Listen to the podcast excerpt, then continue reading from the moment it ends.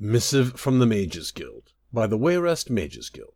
Fellows, thank you again for accepting our patronage. We know this excavation will entail a degree of risk, but I am certain you'll find our compensation quite generous. Again, we are paying you to mine these caves for a very specific variety of crystal. Your foreman has samples, and your remuneration will depend on how well your specimens match those samples. You can keep anything you find that isn't a crystal, as long as you can deliver what we need on time.